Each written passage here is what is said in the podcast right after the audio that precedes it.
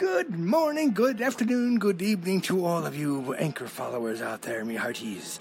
This is Joseph speaking, and I came on to tell you that there's a new iOS out now called iOS 11.4. And with iOS 11.4, there's a new couple of one new feature, messages in the cloud. That basically means that you can, uh, when you turn on the messages feature in, in the iCloud, you can have all your iMessages synced across back up to the iCloud.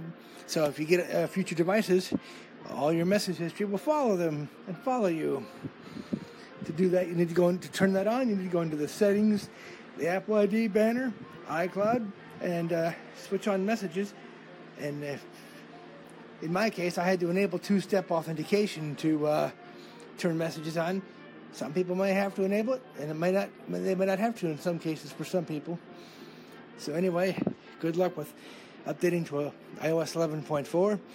And also, in case you didn't know it, iTunes 12.7.5 is now out, a new version of that, which corresponds with it. So, so I keep you all posted. My Anchor followers and Apple Podcast followers and every another podcast followers that are subscribed to me. So until next time, this is your buddy Joe saying thanks for listening. Bye bye.